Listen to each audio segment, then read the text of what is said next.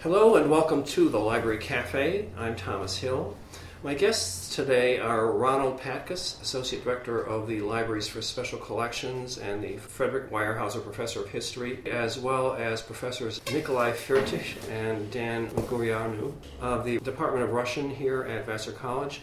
They're here to discuss the great Russian writer Ivan Turgenev and the exhibit on view in the Thompson Memorial Library entitled Ivan Turgenev and his library. That exhibit is on view through June 10th of this year. Welcome, gentlemen. Thank you.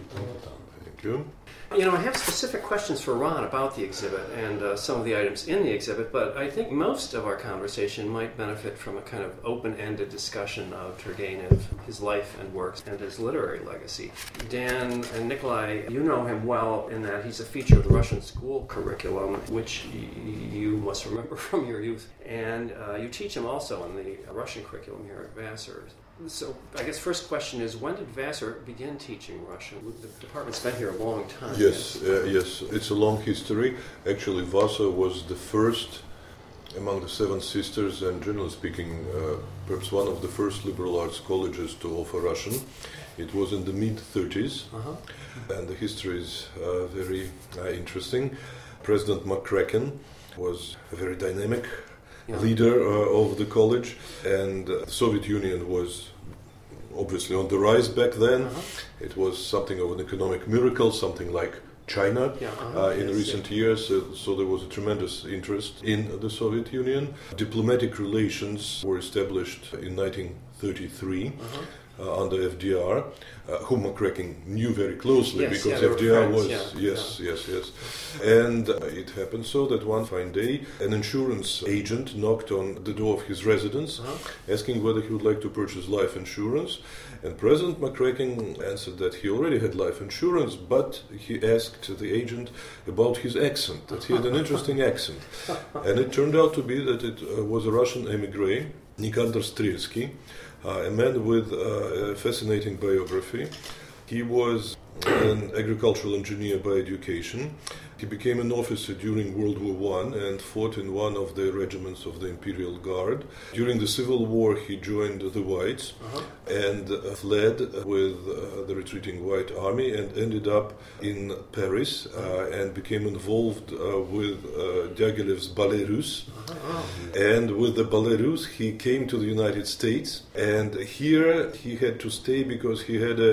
Uh, during World War One, he was gassed on, on the German front, Uh-huh. and so there were complications. no? So uh, he, he stayed behind basically, and ended ended up selling uh, insurance. And McCracken approached him and said, "You know, he's an educated man. Wouldn't he like to pursue a career in teaching?" Uh-huh. And so he began simultaneously teaching and attending a PhD program in Columbia Uh-huh. uh, in New York City.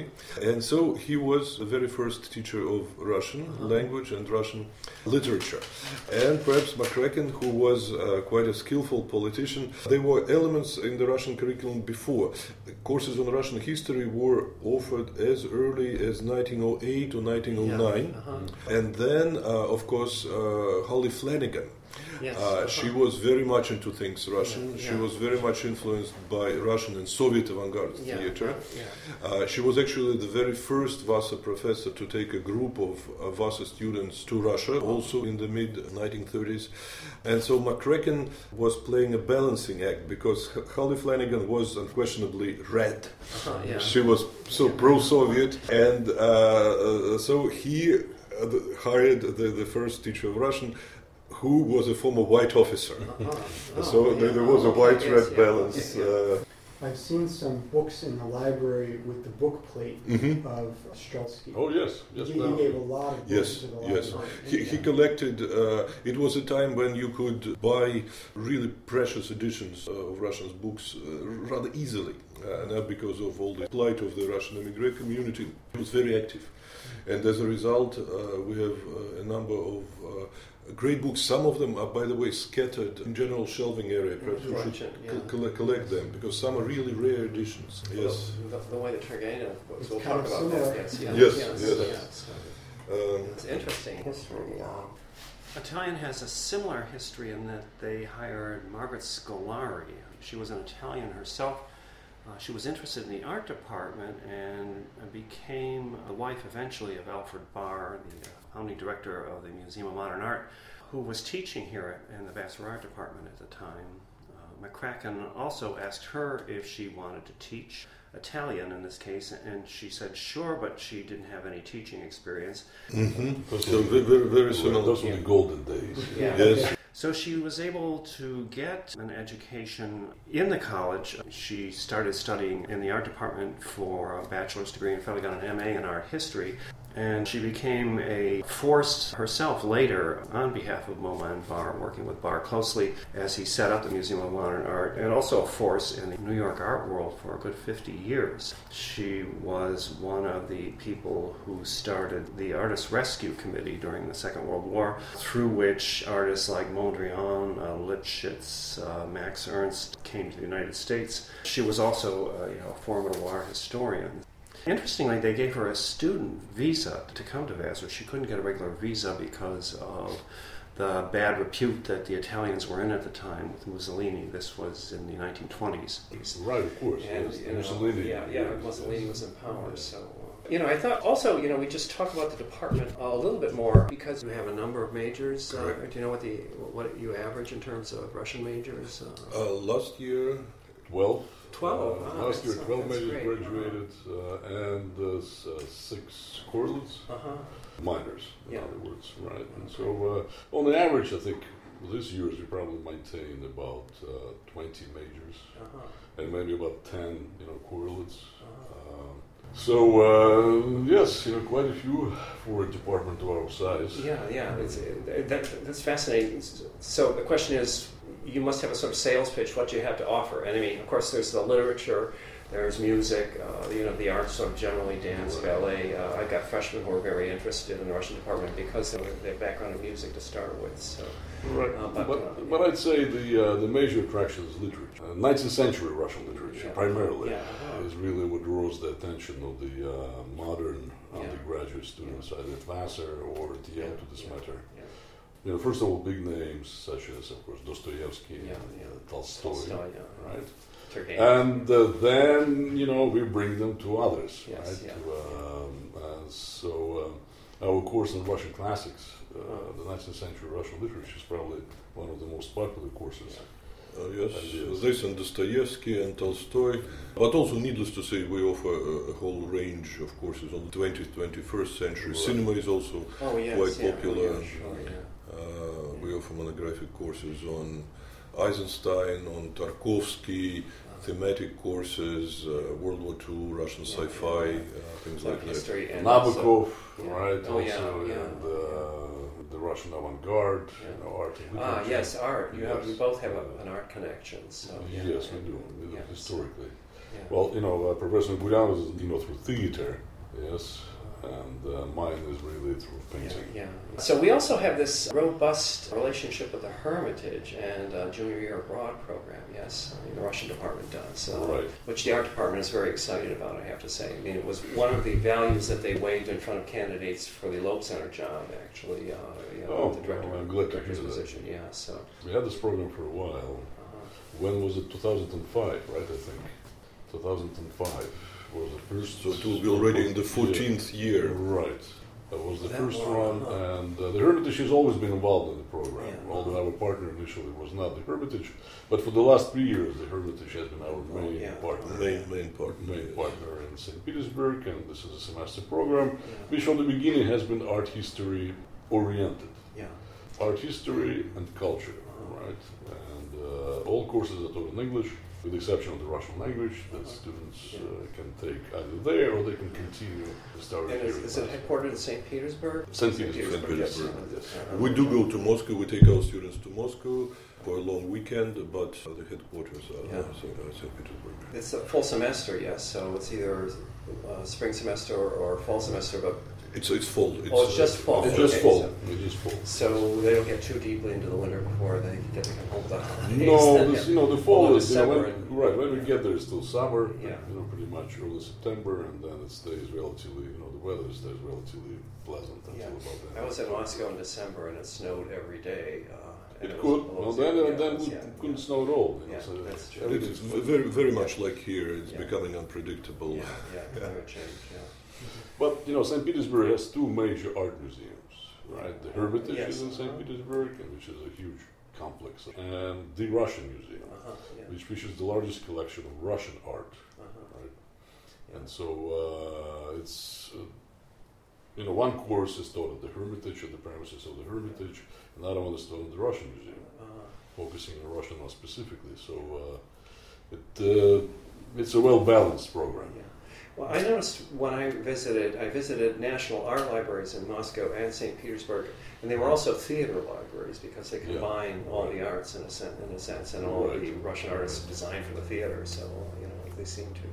So let's talk about Turgenev then. Can you both possibly talk a bit about his background, uh, to sort of set the scene, since we're talking about his library, especially with this exhibit? What was his childhood like? Where does he come from? Turgenev belongs to the- the golden age of Russian novel, Yeah. and for a very long period of time he was regarded unquestionably the quintessential Russian writer, number one Russian writer, but eventually he was eclipsed by his great contemporaries. Yeah, yeah, uh, Tolstoy Leo Tolstoy and Dostoevsky. And so now he is perceived in, a bit in the shadow of this Yeah. giants, Uh-huh, really, really gigantic, gigantic figures. His background was uh, aristocratic. He was born into uh, an old uh, and uh, wealthy family, which was a blessing on the one hand. Uh, on the other, he grew up on the rural estate of his mother and witnessed up close the abuses of serfdom Uh-huh. uh, which he came to hate with all fibers of his soul. And throughout his life, he preserved hatred uh, and intolerance for oppression and Yeah. violence. Uh-huh. Uh, really, no, and uh, uh, sometimes he's considered to be uh, he's one of his collections, uh, the Notes of a Hunter, described as a Russian equivalent of Uncle Tom's Cabin Yes. uh, Uh-huh. that they supposedly Yeah. played uh, a- significant role uh, in uh, expediting the abolition of serfdom. This is perhaps an exaggeration, but there is there is something. Yeah, there's a lot of human interest in people in there. isn't Yes, there? And, and yes, their plight, service especially. Uh, uh, exactly, uh, and not, not just the plight, but showing that how rich uh, the internal world is, and uh, Ah, how yeah. uh, just humanly impossible to to, to, to, to have these people as Yeah. uh, serfs, Yeah, as, yeah, as somebody yeah. who's inferior to. This is really the poetry of peasants' life, Yeah. right? This kind of lyricism, and uh, because Turgenev uh, really you know, was a poet. He Yeah. started his uh, Oh, oh, literary. Yeah. efforts right path as a poet, and as a poet. And he was, uh, interesting enough, he was a second rate poet, but what he brought from poetry into the prose yes. is the sense of form Uh-huh. and structure. Uh-huh. Uh, and that also what differentiates him uh, from Tolstoy and Dostoevsky, Yeah. Whose uh, novels were aptly called by Henry James, who incidentally admired Turgenev and was his Ah. uh, friend and uh, um, admirer. He called their novels loose, baggy monsters. Oh. Uh, this uh, Yeah. enormous yeah. yeah. creations, uh, unstructured. Yes, this is yeah. perhaps an exaggeration, but Turgenev's novels are short, Yeah. neat. Very formal, almost like very- short yes, stories. in yes, exactly? Yeah. beautifully composed. Yeah. yeah, yes, yes, yes. Like poems, in a way. uh, in a way. And he's also very musical, Uh-huh. right? There's uh, Ah. he, he's very sensitive to intonations, to uh, the sounds of nature, and he was able to really translate it into words with such beauty and elegance, and uh, seemingly so effortless, right? When you read his uh, um, yeah, various passages uh, yeah. throughout his novels that yeah. uh, really strike you with this you know, musical quality and uh, uh, sensitivity. Uh, yeah. And w- at least one of his poems became a very popular song, yes, that people know. And I yes, yes, uh, yes Misty Morning. Yeah. Which he wrote incidentally. He was very young, he's in his mid 20s, and wrote. This is a romance, a nostalgic uh, romance. He wrote it uh, at an important time in his life when he had parted with one of his romantic interests, who incidentally was the sister of Mikhail Bakunin, his friend and uh, uh, the leader of anarchists. Yes, yes, yeah. Russian yeah, and yeah. European Well, there was so much going on in Europe and Russia Yes. at the time. Yes, yeah. Yes, yes, Uh, yes. uh, a lot of repression of artists. Yes, I mean, the state had to. So it was a dangerous time for people with political ideas. I'm sure. Yes, yes.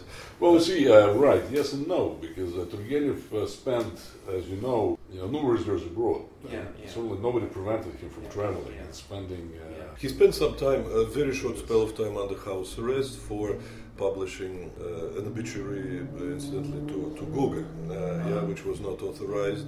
And then later on, uh, he was, because of his connections among Russian revolutionaries who lived in Europe, and um, namely his friendship with, with Herzen, he was summoned to Russia by the Russian Senate, which was something like a Supreme Court, and was formally questioned about his the nature of his relationship with Herzen, but everything was very polite and uh, civilized, um, uh, so uh, so to speak. No, but Turgenev definitely belonged to the upper classes, to the elite of the society. He traveled freely and spent more than half of his life yeah. in Europe, actually. So was he very careful politically? I mean, I've been reading Chaucer lately, who has to be very careful because he's writing the royal family and their factions. Uh, He was careful, maybe the other way around. Dostoevsky, he knew everybody, yes. Oh, incidentally. yeah, he seems to have known everybody. Yes, Right, he, he had a rare talent of Yeah. making connections, Yeah. and sometimes these were long lasting friendships. Sometimes these connections would go sour. This was definitely the case with his uh, relationship with Dostoevsky and Tolstoy. Uh-huh. He almost had a duel with Tolstoy. uh, fortunately, Yes. the summons was lost in the mail. Oh, oh, oh. Uh, and Turgenev felt all the absurdity of the situation, and it is reflected in his fathers and sons in the Uh-huh. duel scene. When both participants understand Oh, that this oh, is yes. Oh. incredibly stupid what they're doing, but they have They- to yeah. follow through. Yeah, These are yeah. these are the rules. And with Dostoevsky, they had known each other for a long period of time, uh, actually.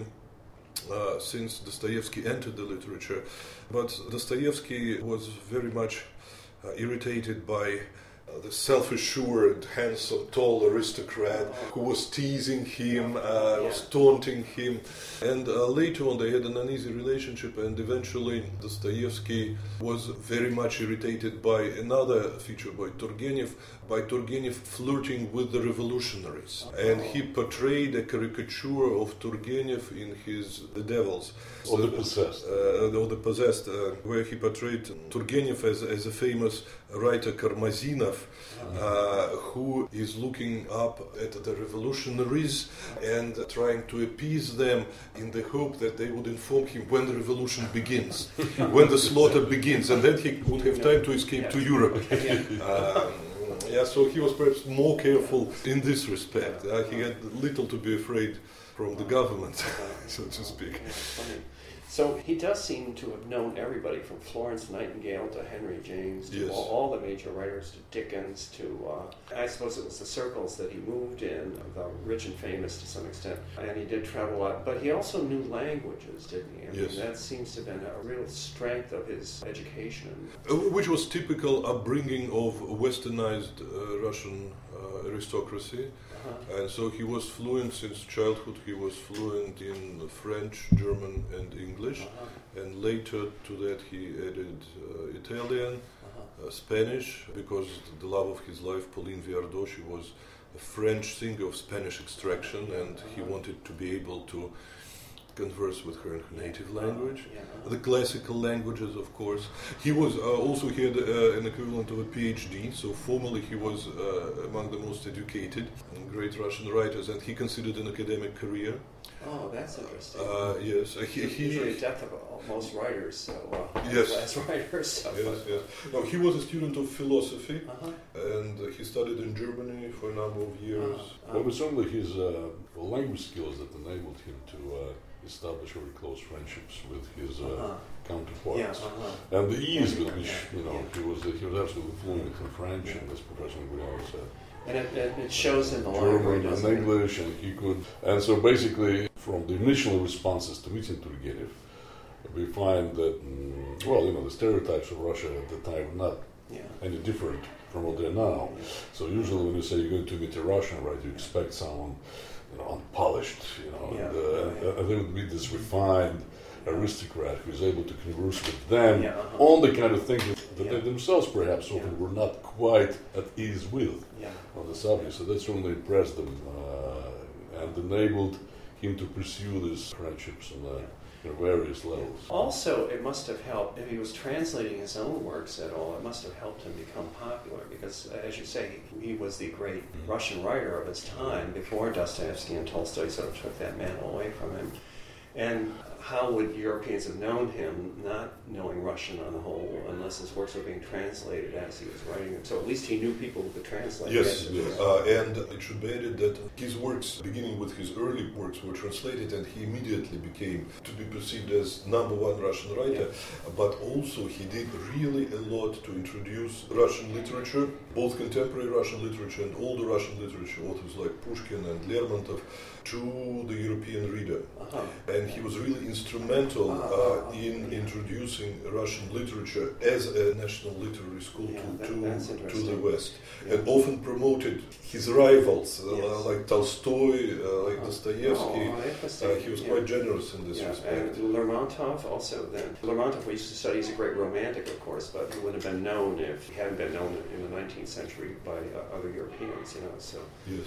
Turgenev is really beginning with his times when Russian literature became a factor in European culture. Uh-huh. And he was quite Yeah. instrumental in this. So let's talk about Pauline Viardot in Baden-Baden. Since the library begins there, that's where it's from. And he did spend time there with her. I mean, she was a big attraction, yes, and uh, really kind of a mainstay of the last part of his life. I mean, uh, they weren't married, of course, but she was a kind of helpmate to him, wasn't she? Well, they weren't married at all. I mean, she, in fact, she, She, was she married. was she was married to uh, his friend. Yes. Uh-huh, yeah. Um, and uh, it was uh, well, it's still pretty much. Uh, well, if you wish, a, a tabloid subject matter. What was the nature of, of their uh, relationship? Uh, mo- most likely it was platonic. Yeah, Uh, he, for um almost three decades, he was her uh, faithful knight, Yeah, so to speak. imagine. No matter what you read in the tabloids, Pauline Viardot and I are just good friends. Yeah, she was his muse, if you want. Uh, she was an actress, yes. Uh, she was an opera opera, singer. opera Opera singer, star, yes, she was, yeah. an opera star, a real diva, so to speak, and he fell in love with her voice first Oh. and with her scenic presence Uh-huh. in Petersburg. She, uh, for a while, she sang in Russia. And he and actually a couple of more young Russian aristocrats, they had a circle of her pages, of her admirers, but only he remained, so to Oh. speak, yeah, faithful uh, to her. And then he met her husband, uh, who was an impresario, an art critic, a translator, and a fellow hunter. Uh-huh. They shared Oh, the oh. same passion, hunting. Yeah, uh-huh. Uh, and they became good friends and remained friends throughout their lives. And moreover, Turgenev, starting with uh, Baden-Baden years, uh, there was a strange menage a trois, if you wish. Turgenev uh, remained a bachelor, Uh-huh. and he would follow the Viardots, and he would uh, live close to them. And spend lots of time in their household. And uh, his own daughter, illegitimate daughter, for a while was brought up in the household. Also with the daughter of, Uh, of with the daughters of, of, Pauline, yeah. of Pauline, whom he loved as if yeah, they were his children, own uh, yeah, two yeah. children and uh, gave them dowry and so on and so forth. So, uh, in a way, the Viardots became his, his family. Uh-huh. And a beautiful house he built there, by the looks of it, anyway. We Yes, have uh, photographs in. Baden-Baden, yes, Yeah, very yeah, elegant villa. And he left the inheritance to them, to, uh, to her, right, to Viardot, as far as I, as far as I know, as far as I remember. He died uh, in uh, Bougival near Paris. Right, in Uh, but he also uh, built uh, there a villa next to their chalet. Oh, yes, yeah. Oh, there, in Paris also. Okay, Yes, yeah. uh, when when they had to move out from Uh-huh, Baden-Baden. Uh-huh. He followed them. Uh, They had to move because of anti-French sentiments. Yeah, the Uh, Franco-Prussian War was going on. so, yes, al- although they were very much against Napoleon III Yeah, and uh-huh, his yeah, regime, yeah. but nonetheless, and so they first uh, went to London. He followed them to London and briefly stayed there. And after that, they settled near Paris Uh-huh. and bought a chalet there. And he also bought a villa uh, there, and that's where he died. Must be nice. so, so the library was assembled in Baden-Baden while he was there. He assembled libraries around him, yes, Ron, and And so, can you tell us about how we came to acquire the Yeah. library that he had at, at that period in his life? Sure. So the library originally belonged to an American academic named Williston Hough. Mm-hmm. He was a professor at George Washington University. And he was a philosopher. And he traveled to Germany a number of times. And it was while he was in Germany that this collection was offered to him. This was in the 1880s. Yeah. And Turgenev died when? Turgenev died in 1883. Okay, right about then. So it was a few years after his Yeah, death yeah. that these books were presented to Hough, Yeah. like 1886, 1887. In fact, we have a quote in the uh, catalog which mentions Hough telling about how the books were offered to him. They were represented to him as being the German, English, and French portions of Turgenev's library. Uh-huh. Hough suspected that he probably owned more than that, and he Yeah. probably did, but that these were probably the ones that came from Baden-Baden since Yeah. they were made available in Germany. Yeah. So would they have been all purchased in Germany, or did he bring some of them from his estate in Russia or other places? No, they were all yeah, they were purchased from there. Germany. Yeah, okay. Yeah. And they consisted of about 500 volumes. Uh-huh. Some of the titles are multi-volume works, so Uh-huh. not 500 titles, but 500 volumes. So I think it does make sense to think that there were probably more books, but these were the ones that were left there. Uh-huh. Anyway, Hough had the collection for a number of years in the late 19th century, but at one point he began to think about transferring it, and this is where we get to the connection with Vassar. Um, It has to do with our hero, Lucy Maynard Salmon, yes? Indeed, indeed. Lucy Maynard Salmon, professor of history, beginning in the 1890s until her death in 1927. She was very famous at Vassar for having established this tradition of going to the source. And she was a friend of Hough's. Uh-huh. They had gotten to know each other through professional organizations, and Hough had assisted her when she took her own trip to Germany. So they established a, a friendship. And at some point, when Hough was moving, he thought about transferring the collection. And it was apparently then when the first questions came about whether it should come to Vassar. Uh, You can imagine that Salmon would have been interested in the collection as a collection of sources Yes. that might be useful yeah, uh-huh. to the college. But first, apparently, she was just investigating whether there were any others who were interested, but Yeah. there weren't. Eventually, then, in the early 20th century, this is around 1910, they became more serious about it coming to Vassar. And the class of 1882 Mhm. at Vassar underwrote the project Uh, and provided the funding, funding for it. huh? which was $500. Uh-huh. And it was at that point that the collection came to Vassar. An amazing story, really. I know Lucy Salmon was taken to task for spending college money on library books early on. I mean, she was interested in building up the library per se, apart from primary materials. So it fits right in with, you know. Yeah, she did a number of things to forward this tradition of going to the source, Uh-huh. but she wasn't just talking about it, she tried to implement it in Vassar too.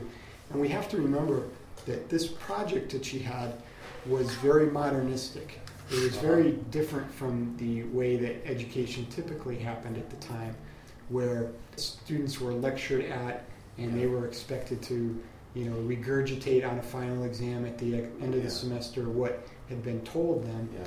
Whereas she tried to bring a new way of learning that wasn't simply about the political history of a particular place, but about what was happening to the common people. Uh-huh. And she thought the best way to do that was to look at original sources. Uh-huh.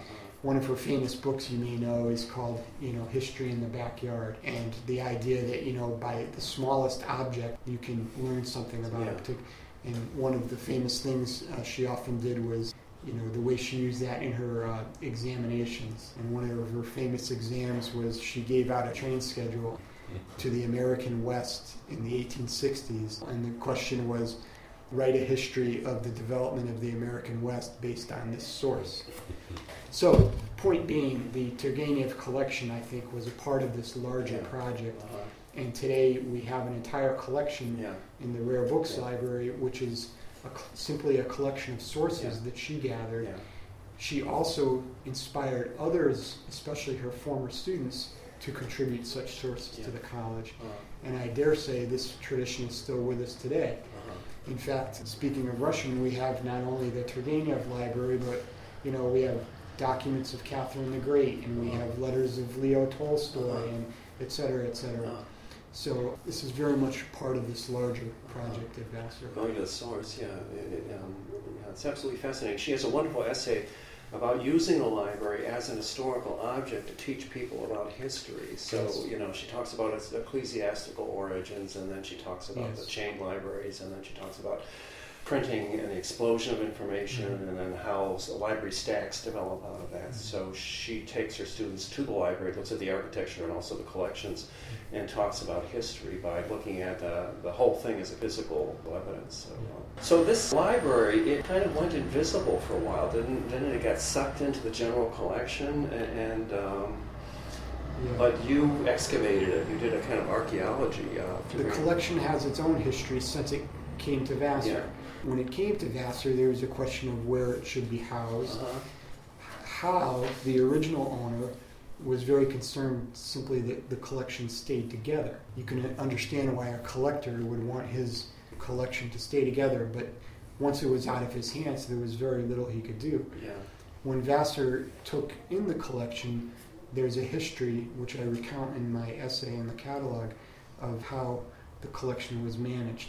But eventually, at point being, at some point in the 20th century, the, the collection was dispersed to various locations. Uh-huh. And some of it ended up in the main library, Uh, some of it ended up in the special collections library, some of it even ended up in the annex. yeah. And we have also seen from looking at the old accession books that some of the books were simply deaccession or You know, we lost part of it. Yeah. There, We- we it wasn't wasn't, wasn't thought of as a collection anymore. Yeah. exactly. I Yeah, think the yeah. problem was that many of the books were viewed for their importance as book titles, not for their connection to Turgenev, Yeah. which is absolutely appalling Yeah. because that's exactly Yeah. the reason why we acquired it in the first exactly. place. Yeah, yeah. And it shows that there simply wasn't that wider sensitivity Yeah, there, at, at, in the library for Yeah. whatever yeah, reason. there is this tendency to oblivion and, and amnesia, even in library collections, which are supposed to be about memory, and, and, and even in academic institutions, is there?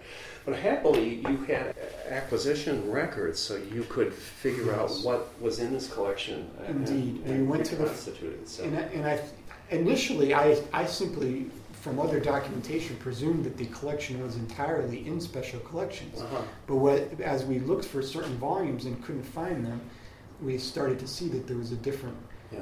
pattern that had developed.